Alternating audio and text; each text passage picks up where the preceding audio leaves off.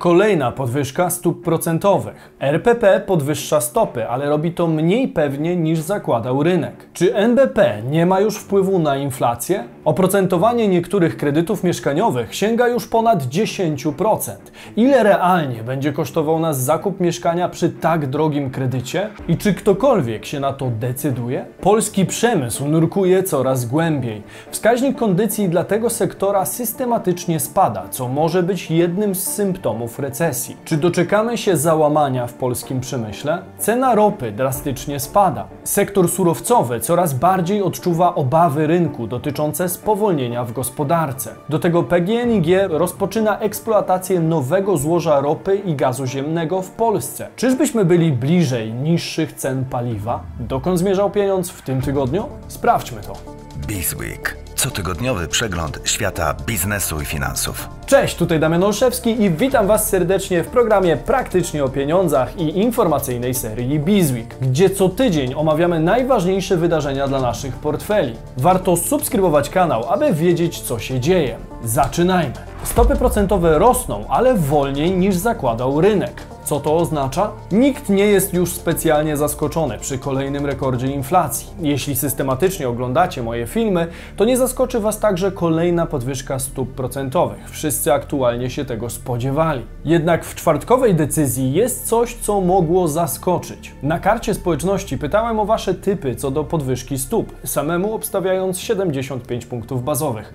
Pomyliłem się, jak większość rynku i jak większość z Was. A może po prostu prezes NBP znów nas zaskoczył. Rada Polityki Pieniężnej podwyższyła stopy procentowe o 50 punktów bazowych, co oznacza wzrost głównej stopy z 6 do 6,5%. Podwyżka jest mniejsza niż zakładała większość rynku. Ta decyzja oznacza wyhamowanie podwyżek, które w dwóch ostatnich miesiącach wyniosły 75 punktów bazowych, a jeszcze wcześniej, w kwietniu, aż 100 punktów bazowych. Aktualnie wszystkie stopy procentowe przedstawiają się tak, jak pokazuje to przedstawiona plansza. Czwartkowa decyzja RPP może być nieznacznym sygnałem co do wygaszania cyklu podwyżek. Ekonomiści nie są jednak zgodni co do kolejnych ruchów RPP. Pojawiają się jednak głosy, że dramat kredytobiorców jest bliski końca. Z uwagi na pogarszające się dane ekonomiczne, dalsze podwyżki stoją pod znakiem zapytania, wskazuje Jakub Rybicki, analityk Polskiego Instytutu Ekonomicznego. Ponadto wskazuje, że dane makroekonomiczne i prognozy gospodarcze coraz mocniej sugerują globalną recesję. Liczba pytań w przeglądarce Google na ten temat przekracza wartość z poprzedniego światowego kryzysu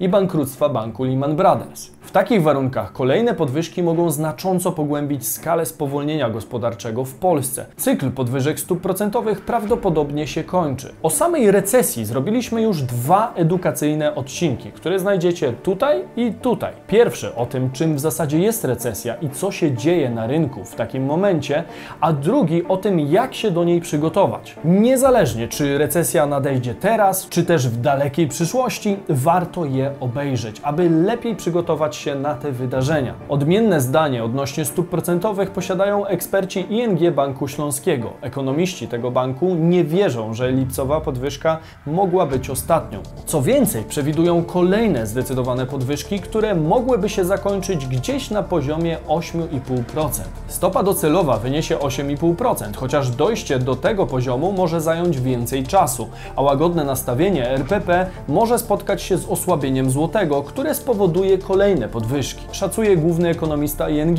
Rafał Benecki. Póki co są to jednak analizy i komentarze, które nie mają większego wpływu na nasze kredyty. Natomiast wpływ na nie miała decyzja RPP. O ile zatem wzrosną raty? Zgodnie z wyliczeniami portalu Money.pl kredytobiorcy będą oddawać do banku o 35 zł miesięcznie więcej za każde pożyczone 100 tysięcy złotych, co przy kredycie na kwotę 300 tysięcy daje ratę wyższą o 105 zł. Przy półmilionowym kredycie rata wzrośnie o 175 zł, a przy milionowym o prawie 350 zł. Czy jesteśmy już blisko końca podwyżek? Pogłoski o nadchodzącej recesji mogą skutkować decyzją o niepodwyższaniu stóp w obawie o gospodarkę. W ostatnim czasie pojawiają się coraz większe, mocniejsze, wyraźniejsze sygnały spowolnienia globalnej aktywności gospodarczej.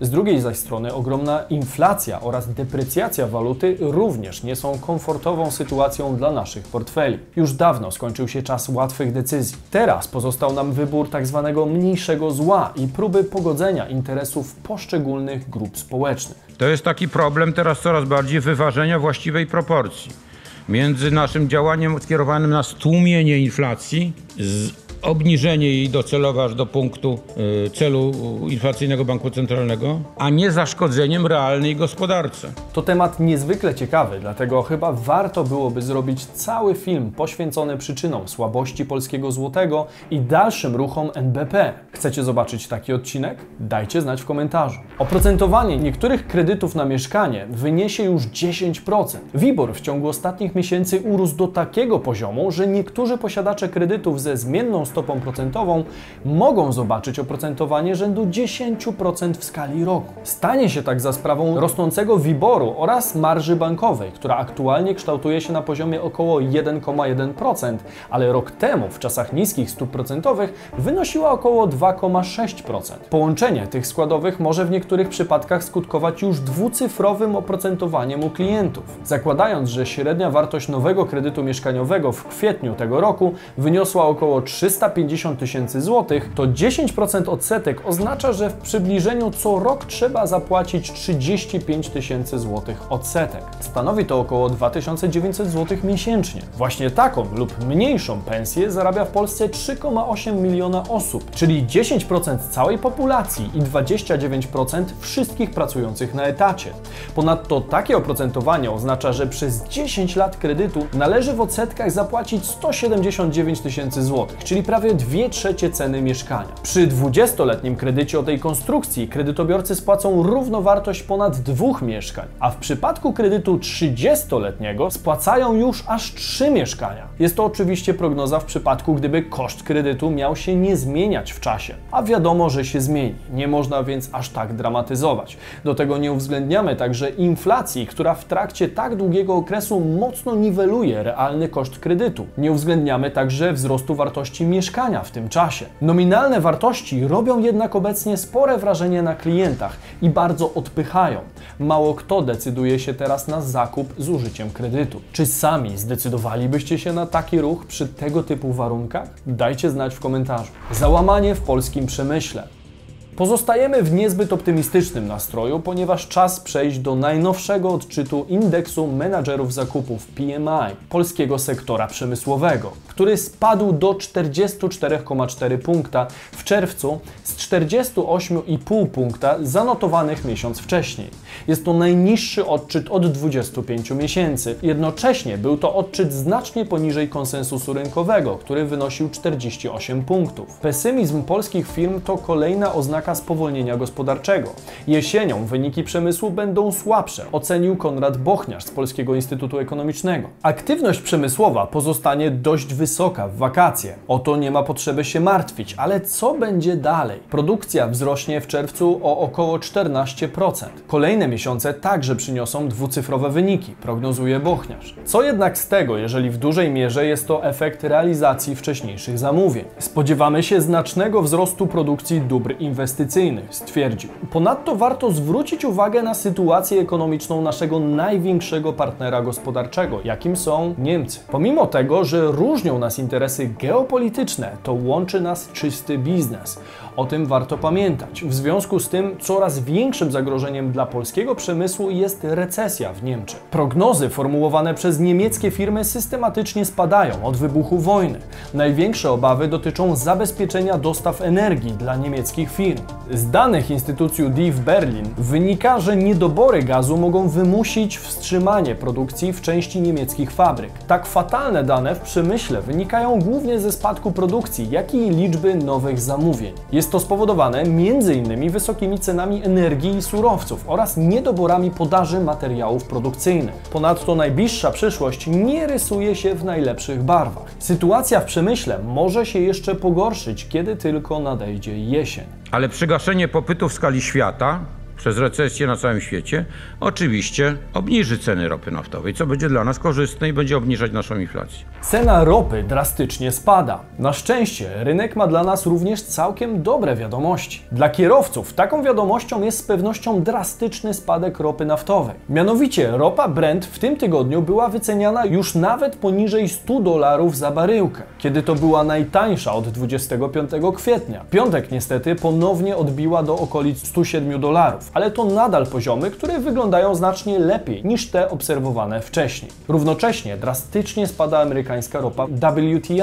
Poziomy cen ropy są już bliskie tych z czasu przed wojną. W dniu napaści Rosji na Ukrainę 24 lutego bieżącego roku ropa Brent kosztowała 99 dolarów. Przyczyną tej sytuacji ma być odmieniana przez wszystkie przypadki recesja. Ponadto warto zaznaczyć, że bardzo odważną prognozę ogłosili analitycy Citi, według których cena ropy Brent może spaść do 65 dolarów do końca tego roku, jeśli gospodarka znajdzie się w recesji. To jednak nadal niepewne. I nie wiem, czy powinniśmy tak bardzo pragnąć tańszych paliw, aby oddać za to zdrowie gospodarki. Umówmy się, to trochę jakby wymienić dżumę na cholerę. Analitycy branżowego portalu e-Petrol poinformowali w środę, że w pierwszych dniach lipca Paliwa na stacjach spadają, ale w dalszym ciągu ich ceny utrzymują się na rekordowo wysokich poziomach. Spadające ostatnio ceny ropy naftowej i paliw w krajowej sprzedaży hurtowej nie pozostały bez wpływu na sytuację na rynku detalicznym, stwierdzili analitycy. Z najnowszego raportu e-Petrol wynika, że w ciągu tygodnia najbardziej, bo aż o 15 groszy,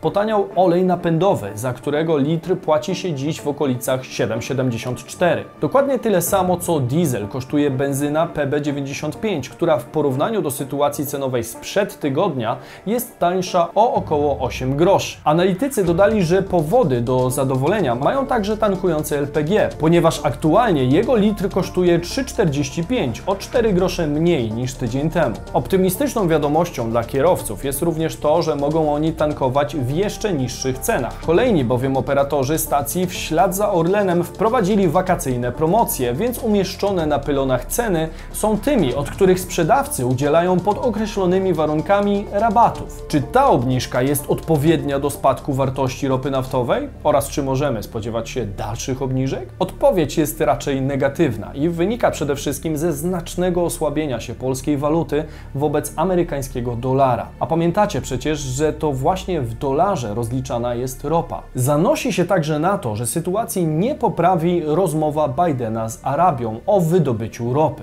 Biden nie będzie prosił Arabii Saudyjskiej o zwiększenie wydobycia. Jak na tą sytuację zapatruje się Ameryka? Joe Biden powiedział w czwartek w Madrycie: Nie będę prosił Arabii Saudyjskiej o zwiększenie wydobycia ropy naftowej, ale mam nadzieję, że państwa Zatoki Perskiej będą na tyle rozsądne, by to zrobić. Arabia Saudyjska jest liderem państw OPEC, które kształtują podaż na globalnym rynku ropy. Do tej grupy należą również wszystkie państwa, które widzicie na tej planszy. Wysokie ceny paliw doskwierają również Amerykanom.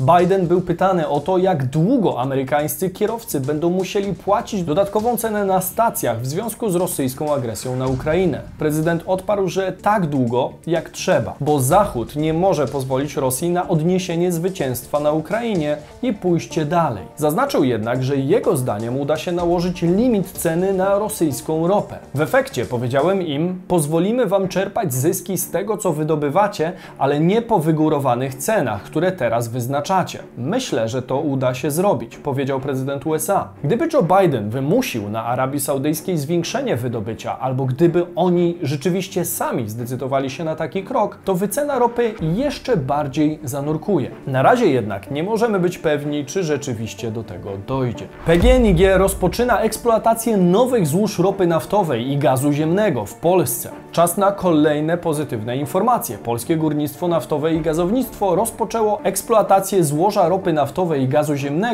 Kamień Mały w województwie lubuskim. Obsługująca złoże instalacja zapewni ponad 24 tysiące ton ropy i 3,6 miliona metrów sześciennych gazu rocznie. Złoże Kamień Mały położone jest w gminach Słońsk i Górzyca w północno-zachodniej części województwa lubuskiego. Jego udokumentowane zasoby wydobywalne to około 0,7 milionów ton ropy naftowej, której towarzyszy gaz ziemny w ilości około 130 milionów metrów sześciennych. Instalacja na złożu Kamień Mały tworzy tzw. Tak ośrodek grupowy, do którego podłączone są cztery odwierty, w tym trzy eksploatacyjne. Konsekwentnie udostępniamy nowe zasoby węglowodorów w Polsce. Wydobycie ropy naftowej przez PGNiG koncentruje się w zachodniej części kraju, na pograniczu województw lubuskiego, wielkopolskiego i zachodniopomorskiego. Mamy tu bardzo dobrze rozwiniętą infrastrukturę eksploatacyjną, co wykorzystaliśmy przy zagospodarowaniu złoża Kamień Mały. Dzięki temu temu mogliśmy ograniczyć nie tylko wydatki, ale także zakres prac budowlanych i instalacyjnych, zmniejszając tym samym wpływ inwestycji na środowisko naturalne, powiedziała prezes ING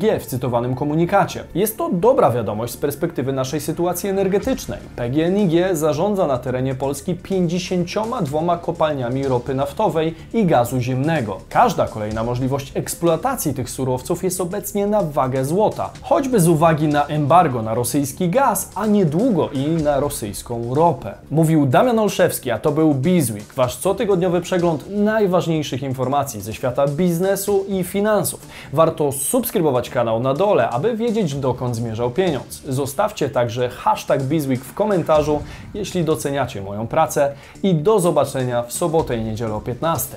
Cześć!